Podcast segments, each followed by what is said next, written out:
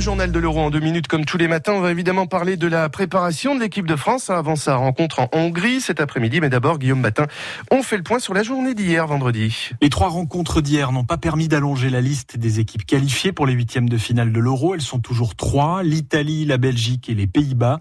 Les Anglais sont passés à côté en faisant un triste 0 à 0 face aux Écossais.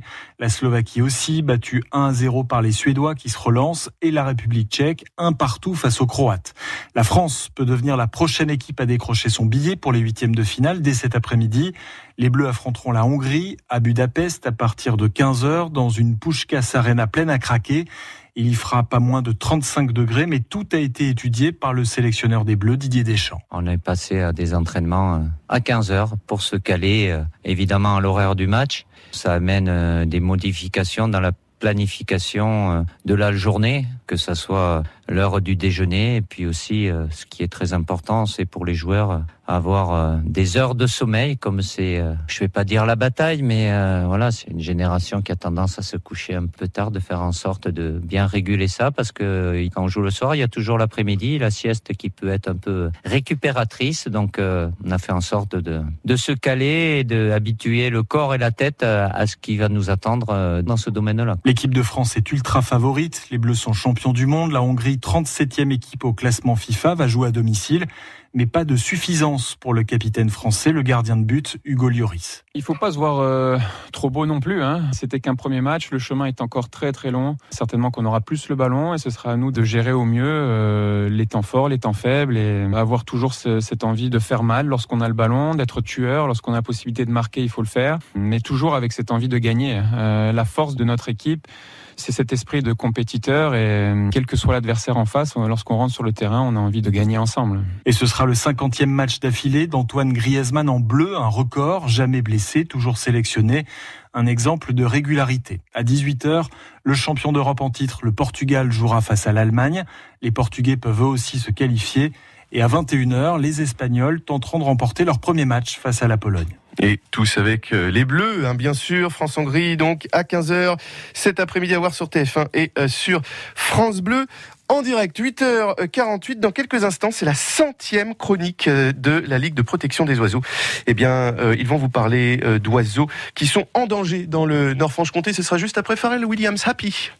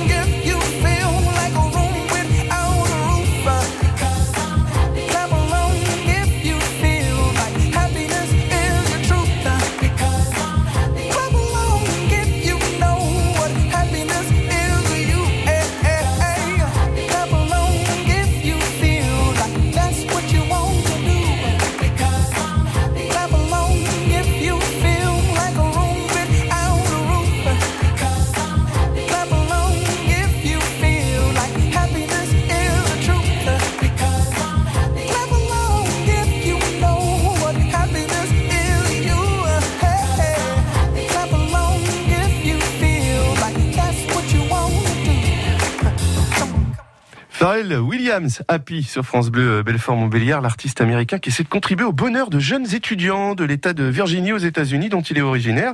En fait, le chanteur a créé une fondation pour donner un coup de pouce aux écoles privées d'étudiants à faible revenu. Et euh, bah, on vient de l'entendre avec grand plaisir. Happy sur euh, France Bleu Belfort Montbéliard. 8h52, euh, c'est l'heure de retrouver Georges Ligné, coordinateur Ligue de protection des oiseaux Pays de Montbéliard. Non à la chasse d'oiseaux en danger aujourd'hui. Bonjour Georges. Bonjour. Alors pour cette centième chronique hein, sur les ondes de France Bleu